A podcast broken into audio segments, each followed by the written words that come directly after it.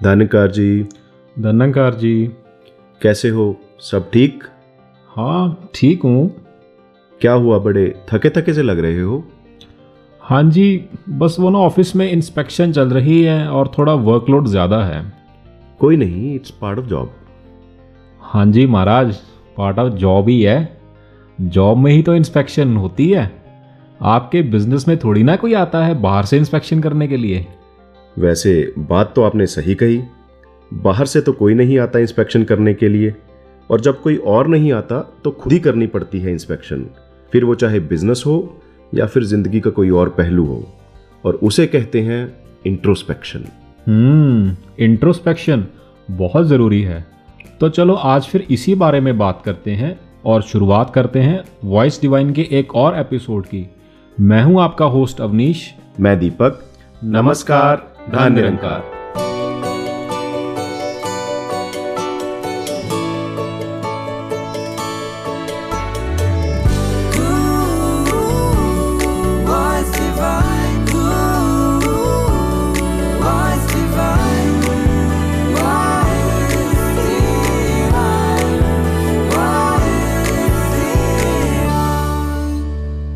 Deepak ji introspection की जब बात करते हैं तो पहला ख्याल यही आता है कि इंट्रोस्पेक्शन करनी क्यों है? वाई इज़ इट नेसेसरी तो आपको क्या लगता है? देखो अवनीश जी परफेक्ट तो कोई भी नहीं होता। बहुत सी कमियाँ हम सब में होती हैं और गुण भी होते हैं। लेकिन जब तक हम अपने अंदर झांकेंगे नहीं तो कैसे पता चलेगा that what's wrong with me और जब तक अपनी कमियों का पता ही नहीं होगा तो उसका सुधार कैसे होगा?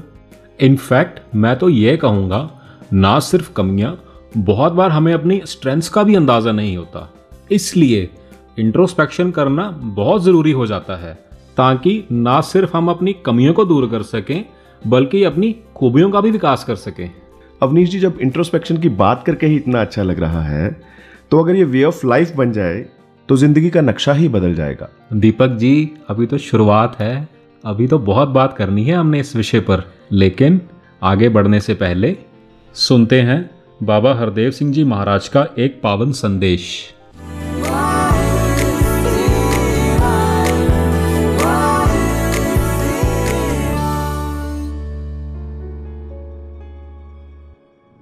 The process has to start from myself वो अपने से शुरू होगा।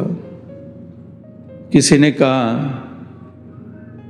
हु वॉन्ट्स चेंज हाथ खड़े हो गए। यस वी वॉन्ट चेंज अगला सेंटेंस था who wants to change everybody was quiet तो अपने से शुरू करना होगा। कि मेरी क्या अवस्था है? मेरी क्या भावना है? दूसरों को तो संसार शुरू से ही आंकता आ रहा है। तबसरा जब औरों पे किया कीजिए, सामने आईना रख लिया कीजिए।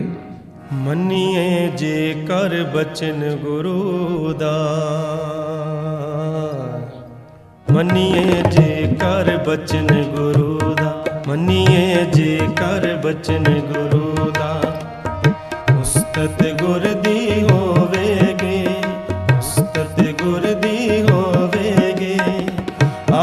ਸਿਮਰਨ ਹੋਵੇਗਾ ਤੇ ਦੁਰਮਤ ਦੂਰ ਖਲੋਵੇਗੇ। ਮੰਨੀਏ ਜੇ ਕਰ ਬਚਨ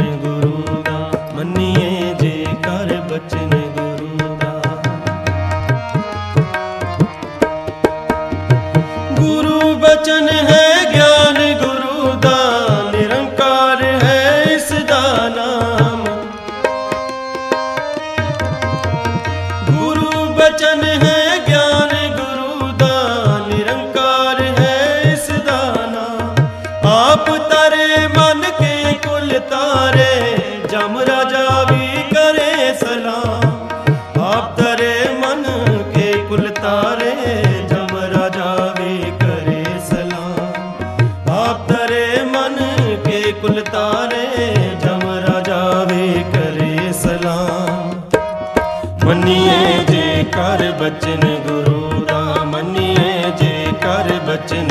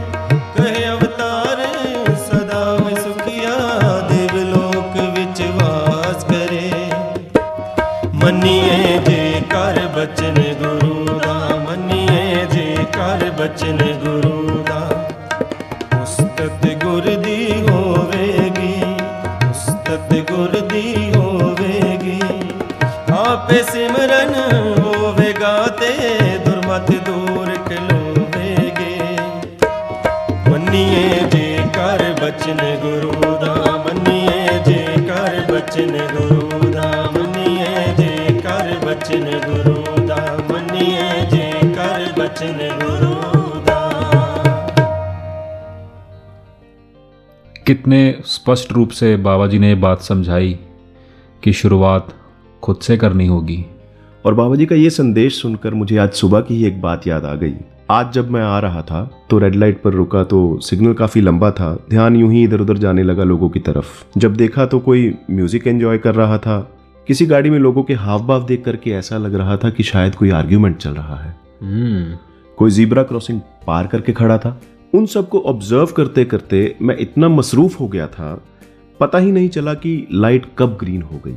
और जब लोगों ने पीछे से हॉर्न बजाना शुरू किया, तब पता चला कि लाइट ग्रीन हो गई है। चलो भाई, चलो। उसी समय जहन में एक ख्याल आया कि लाइफ में भी तो ऐसे ही होता है कि हम दूसरों की कमियाँ निकालने में इतना बिज़ी हो जाते हैं कि अपनी तरफ़ देख ही नहीं पाते।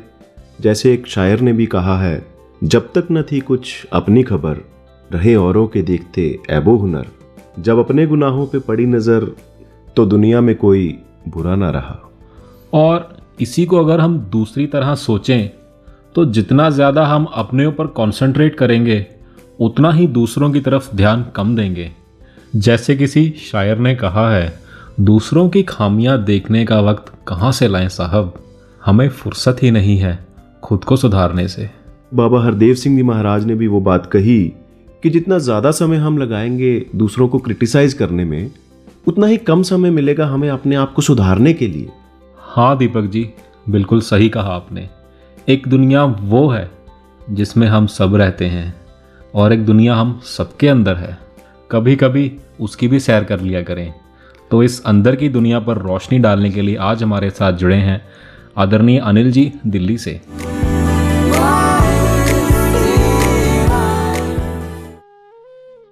धनंकार जी इंट्रोस्पेक्शन और सेल्फ एनालिसिस और आत्मविश्लेषण। नाम कुछ भी लें, आगे बढ़ने से पहले कबीर जी का ये दोहा पढ़ते हैं। बुरा जो देखन मैं चला, बुरा ना मिलिया कोई। जो मन खोजा आपना मुझसे बुरा ना कोई।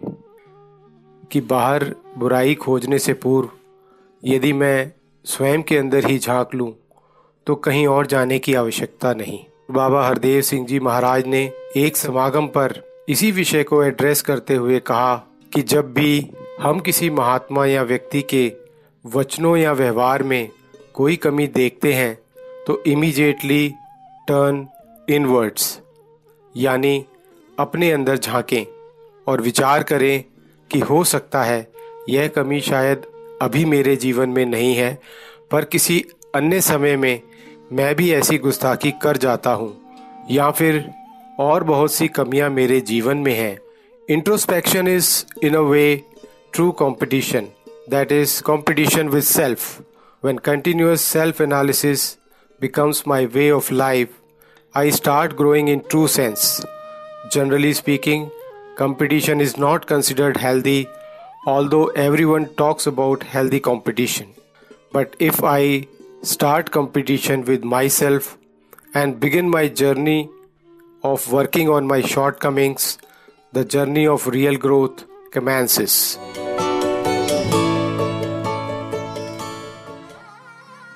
such beautiful thoughts from reverend Anil ji in enlightening thoughts को करते हैं धीरे धीरे एब्जॉर्ब लेते हैं छोटा सा ब्रेक और सुनते हैं प्यारी सी एक गज़ल तुमको अपना जो आशना देखा। तुमको अपना जो आशना देखा। तब ये जाना कि हाँ खुदा देखा। तुमको अपना जो आशना देखा।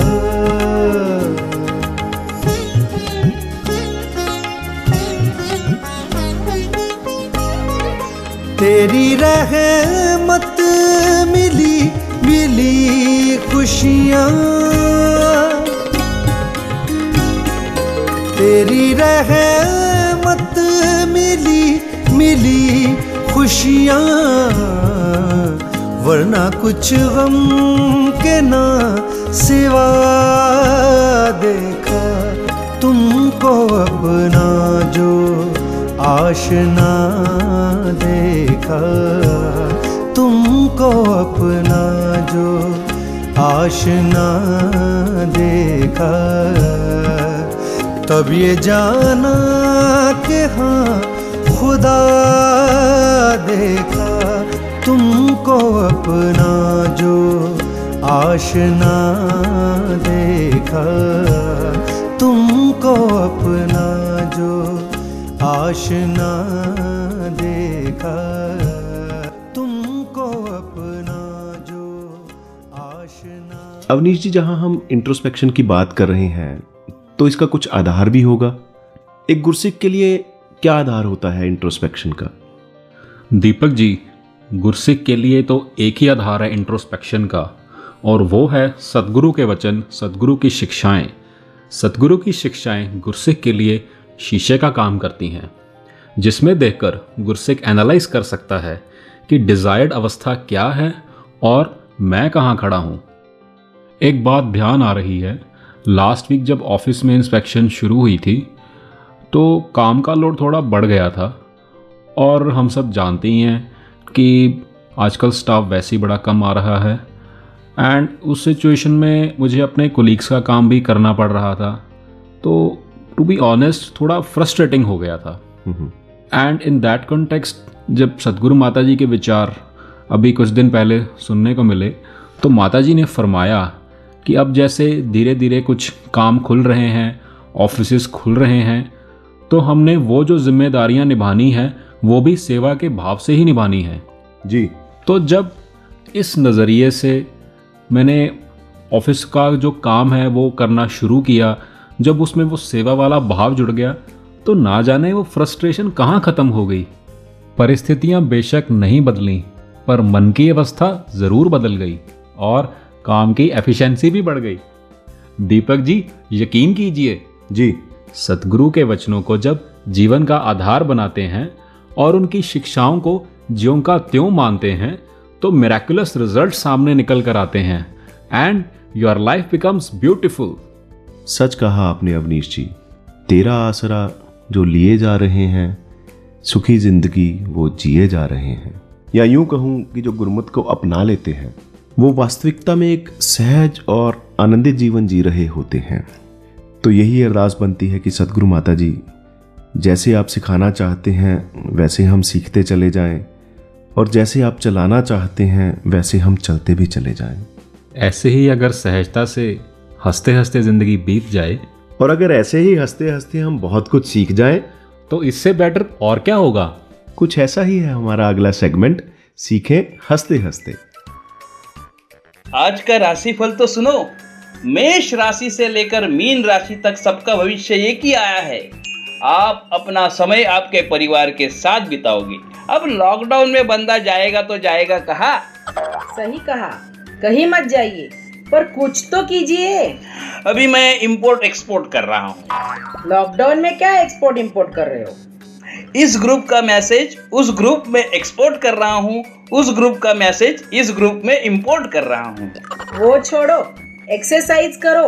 उसकी ज़रूरत नहीं है। मैं पतला हो गया हूँ पता है? बरमुडे से दो इंच पेट अंदर है। पेट कम नहीं हुआ। बरमुडे के इलास्टिक ने दम तोड़ दिया। लूज हो गया है बेचारा। तुम्हें कुछ अच्छा दिखाई नहीं देता क्या? अब इलास्टिक लूज हुआ इसमें अच्छा क्या है? वो शुक्ला जी देखो लॉकडाउन में भी सुबह पीटी करते हैं एक्सरसाइज करते हैं। ठीक है ठीक है ठीक है। कल से मैं भी करूँगा। वो कल कब आएगा? आएगा आएगा। देखना एक दिन मैं दुनिया बदल डालूँगा। पहले वो टी शर्ट बदल डालो दो दिन से वही पहने हो बाद में दुनिया बदलो। बदल के भी क्या करूँ? कौन देखने आने वाला है? एक बात है इस लॉकडाउन ने बता दिया इंसान की जरूरतें कितनी कम है वरना बहुत सारी चीज़ें तो दिखावे के लिए ही होती है। सचमुच सचमुच ये बात तो ठीक है। आप ठीक तरह से आजकल आईना भी नहीं देखते। आईना देख के करूँगा क्या? क्या देखूँगा? बड़ी हुई दाढ़ी बड़े हुए बाल? जैसे हो वैसे ही तो आईने में दिखोगे। कभी कभी मन के दर्पण में भी देखो कि खुद में खूबियाँ बड़ी है कि खामियाँ बड़ी है। खाम का सब्जेक्ट कहाँ से कहाँ लेके गई हो तुम? तुम अच्छी पका लेती हो। ये सुनाना यानी पकाना है? मेरा कहना है खाना अच्छी पकाती हो। इतना पकाती हो कि खाना हजम हो जाता है। ये बात मुझे हजम नहीं हो रही है। अब आप सब्जेक्ट बदल रहे हो। अंदर कुछ और है और बाहर कुछ और कह रहे हो। फिर तुम अंदर बाहर पे आ गई। अब जो बोलते हो वो करो भी। आपने कहा था मैं तुम्हारी मदद करूँगा। घर के काम में हाथ बटाऊँगा। खुद से पूछिए इसमें से क्या किया है आपने? यानी तुम्हारा कहना है मैं बोलता हूँ वो करता नहीं और जो नहीं बोलता वो डेफिनेटली नहीं करता। मज़ाक किया। मज़ाक नहीं ये भी तो सेवा है। बस सोच को बदल डालो। पता है जापान के लोग ये सोचते हैं अगर वो कर सकता है तो मैं भी कर सकता हूँ। अगर कोई नहीं कर सकता तो मैं ज़रूर करूँगा। इस पे आप क्या सोचते हैं? मैं ये सोचता हूँ अगर वो कर सकता है तो उसे करने दो। अगर कोई नहीं कर सकता तो फिर मैं कौन सा तीर मारूँगा? यही तो सोच खुद को बदलने नहीं देती। चलो इस बात पे चर्चा करने से अच्छा है हम ऑनलाइन गुरुमत चर्चा में जाए। हम उसी गुरुमत चर्चा से जुड़ेंगे जहाँ लोग हमें पहचानते हैं हमारा नाम देख। हम खुद को दिखाने जा रहे हैं या गुरुमत की बातें सुनने जा रहे हैं? हमें आत्मनिरीक्षण करना है खुद में सुधार लाना है। आजकल तन की इम्यूनिटी बढ़ाने के लिए लोग विटामिन ले रहे हैं ताकि रोग से लड़ने के लिए हमारा शरीर सक्षम हो जाए। वैसे ही मन की इम्यूनिटी बढ़ाने के लिए सत्संग होती है सदगुरु के विचार होते हैं ये गुरुमत चर्चा होती है। दर्शना जी आप सच कह रहे हैं हमें आत्मनिरीक्षण करना है खुद के अंदर झांकना है।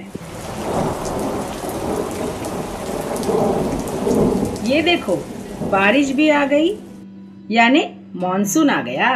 हाँ सदगुरु के आदेशों को मान और सदगुरु के वचनों को सुन तभी सच्चे मायने में आएगा जीवन में मानसून।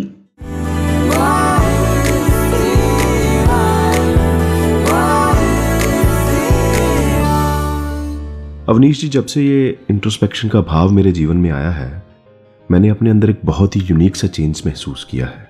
वो कैसे? अब जब से खुद को समझने लगा हूँ तो दूसरों को समझना आसान हो गया है। जिन बेचैनियों की वजह मैं दूसरों को मानता था, ब्लेम कर देता था बड़ी आसानी से। ध्यान से देखने पर पता चला, अक्सर अपनी परेशानियों की वजह मैं खुद ही होता हूँ। मेरी अपनी सोच ही होती है। वो जैसे कहा भी गया है ना, औरों में नज़र आते हैं जो ऐब हमको अक्सर, होते हैं अक्स बेकल, अपनी ही वो कमी के। और वैसे भी हमें कोई तब तक परेशान नहीं कर सकता। जब तक हम खुद ना चाहें। ये आपने बिल्कुल सही कहा है, क्योंकि देखा गया है कि जहाँ ये भाव नहीं है, वहाँ फिर दूसरों की कमियों की तरफ़ ध्यान जाता है और उन्हें बड़ा करके देखा जाता है। बाबा हरदेव सिंह जी महाराज ने भी अक्सर ये बात कही, दूसरे की आँख का तिनका भी शहतीर लगता है और अपनी आँख का शहतीर भी तिनका लगता है। एक शायर की वो पंक्तियाँ भी मैंने कहीं पढ़ी। मैं क्या? तुम क्या? दुनिया क्या? इंसान की कुछ फितरत है यही। अपने लिए उज्र हज़ारों हैं औरों को नसीहत होती है। जहाँ एक और दुनिया का ये आलम है वहाँ बाबा जी ने तो ये भी फरमाया है कि दूसरों के लिए हमेशा दिल से सोचना है और अपने लिए दिमाग से। वेरी ट्रू जैसे आपने अपना अनुभव शेयर किया that you went inside and because of that things became better outside ऐसे और भी बहुत से गुरसिख हैं जो सदगुरु की शिक्षाओं को अपनाकर इस निरंकार के साथ जुड़े रहने का प्रयास करते हैं। तो आइए सुनते हैं ऐसा ही एक अनुभव आदरणीय सुनील जी से हुई फ्रॉम मलेशिया हमारे अगले सेगमेंट में। अनुभव अपने अपने।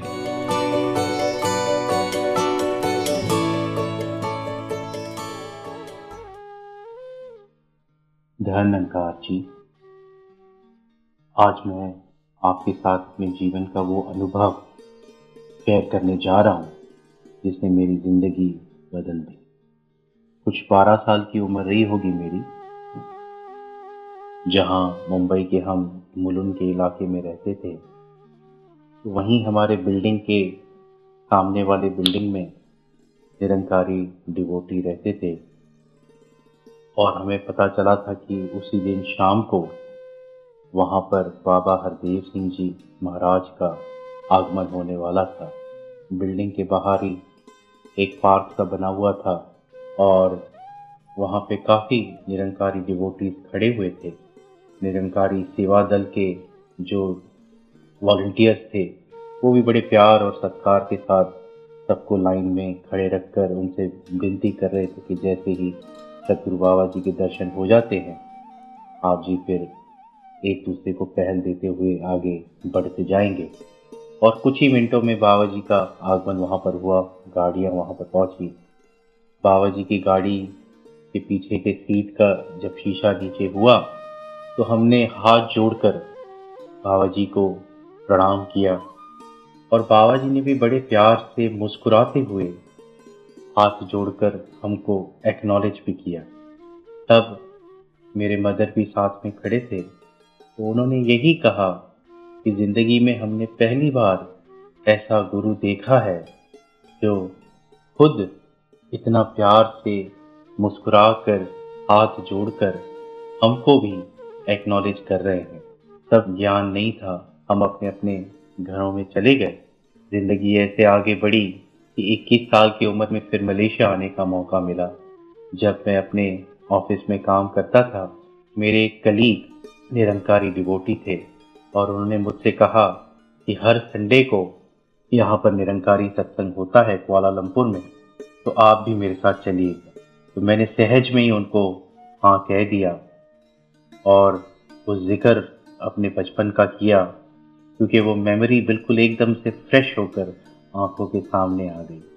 सत्संग में जब गए, मलेशिया के आदरणीय प्रमुख साहब, उनके वाइफ आदरणीय आंटी जी उन्होंने बड़ा प्यार दिया, बड़ा सत्कार दिया और बड़े ही नम्रता से मिशन की बातें बताई, गुरु की सिखलाइयों का ज़िक्र किया और जीने का तरीका बताया कि कैसे जीवन जिया जाता है। उन बातों का मुझ पर बड़ा प्रभाव हुआ और मैं हमेशा सोचता था कि वो एक स्ट्रेंजर को वो इतना प्यार कैसे दे पाते हैं। ऐसे ही टाइम आगे बढ़ता गया, समय निकलता गया और एक बार एक महात्मा आए मलेशिया में। तो आंटी जी ने बड़े प्यार से, सत्कार से मुझे कहा कि जिस प्रभु परमात्मा की चर्चा आप कर रहे हो, सुन रहे हो, उसके दर्शन भी किए जा सकते हैं। प्रभु परमात्मा को देखा भी जा सकता है, उनका ज्ञान भी लिया जा सकता है। तो जब भी उन्होंने ऐसी मुझे बात कही तो मेरे मन के अंदर एक थोड़ा सा डर बन गया, एक संकोच होने लगा और कुछ सवाल भी उठने लगे कि जाने क्या अब ये मुझसे कहेंगे और मुझे कैसे अपनी ज़िंदगी को अभी किस मोड़ पे ले जाना होगा इस ज्ञान के बाद।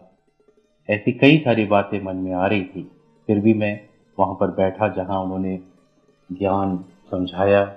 फिर इसका एहसास हुआ कि बचपन से ही हम सुनते आ रहे थे कि प्रभु परमात्मा हमारे अंग संग होता है और वाकई में गुरु की कृपा से इन महात्माओं ने इसके दर्शन भी करा दिए, इसके दीदार भी करा दिए।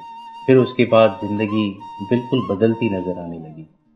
पहले कुछ मन में ऐसे डाउट्स थे थोड़ा सा ईगो भी था, कोई ऐसा बिहेवियर भी था शायद जो ठीक नहीं था, वो सब चेंज होता नज़र आने लगा। हर किसी के लिए प्यार आने लगा मन में। और हमेशा ही शुक्राने ही निकलते रहते। धन अंकार जी अगर अपने दिमागों से खुदी बिल्कुल मिटा डाले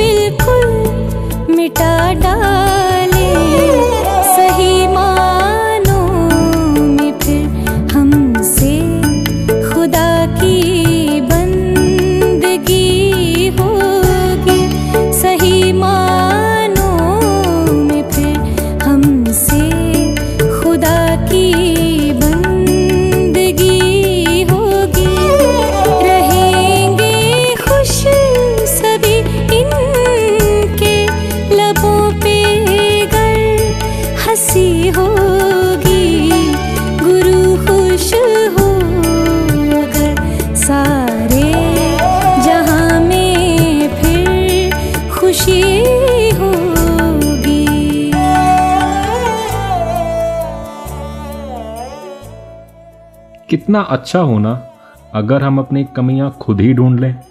बस, ढूंढ लेना ही काफ़ी है। यानी कि अगर मुझे पता लग जाए कि मुझे गुस्सा ज़्यादा आता है तो क्या इतना पता लग जाना ही काफ़ी है? इसके बाद कुछ नहीं। मान लो मेरे घर की एक पाइप लीक हो रही है तो क्या बस पता लग जाना ही काफ़ी है? क्या उस लीकेज को फिक्स करना मेरा फ़र्ज़ नहीं है? या जैसे एक डॉक्टर एक मरीज़ की बीमारी को तो डायग्नोस कर ले तो क्या डायग्नोसिस ही बहुत है? उसका इलाज करना भी तो उतना ही इंपॉर्टेंट है। और फिर, आराम तो बीमारी के इलाज से ही आना है। इसी तरह अपनी कमियों का पता लगना स्टेप वन और उन्हें सुधारना, उन पर काम करना बहुत आवश्यक है। और उसी से तो होगा वास्तविक लाभ इंट्रोस्पेक्शन का। जी, बिल्कुल। यही नहीं, अगर इंट्रोस्पेक्शन के फ़ायदे देखें तो जहाँ आत्मनिरीक्षण से मनोबल बढ़ता है, आत्मविश्वास बढ़ता है, एकाग्रता आती है वहीं हम निराकार से भी इजीली कनेक्ट हो पाते हैं। मुझे लगता है अगर हम समय समय पर इंट्रोस्पेक्शन करते रहें then we can definitely become a better version of our तो यही अरदास बनती है कि सदगुरु माता जी आप हमें ऐसा बल बख्शें कि हम निरंतर आपके वचनों को आधार बनाकर इस जीवन की यात्रा को तय करते चले जाएँ। और हमें पूरा विश्वास है कि जिस यात्रा में आपकी शिक्षाओं का साथ होगा वो यात्रा सबसे सुंदर और सबसे सुखद होगी। तो श्रोताओं वक्त हो चुका है आपसे इजाज़त लेने का। आप अपने फीडबैक्स भेज सकते हैं voice divine at Nirankari dot O R G या फिर studio at Nirankari dot O R G पर। तो जाते जाते अपने श्रोताओं को जोड़े जाते हैं सदगुरु माता सुदीक्षा जी महाराज के एक पावन संदेश के साथ। हमें दीजिए इजाज़त। नमस्कार धन निरंकार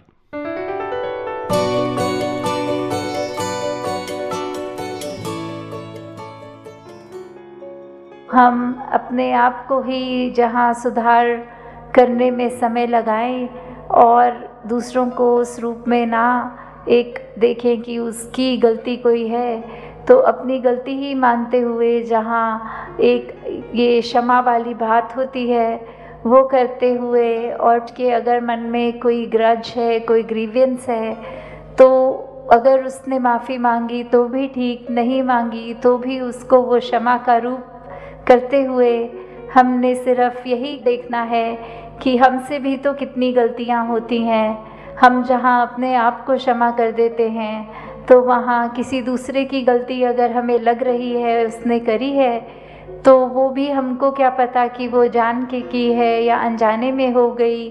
और अगर हो भी गई तो हम जहाँ खुद को क्षमा करते हैं, वहाँ दूसरों को भी हमें उसी तरह, उसी नज़र से देखना है क्योंकि सभी में वही निरंकार है जो हमारे अंदर है। तो हमने हर एक के लिए बस यही भाव रखने हैं कि, दातार, ये तेरा ही रूप है। ये तेरे ही, ये अंश है जो ये हर एक के अंदर वास कर रहा है।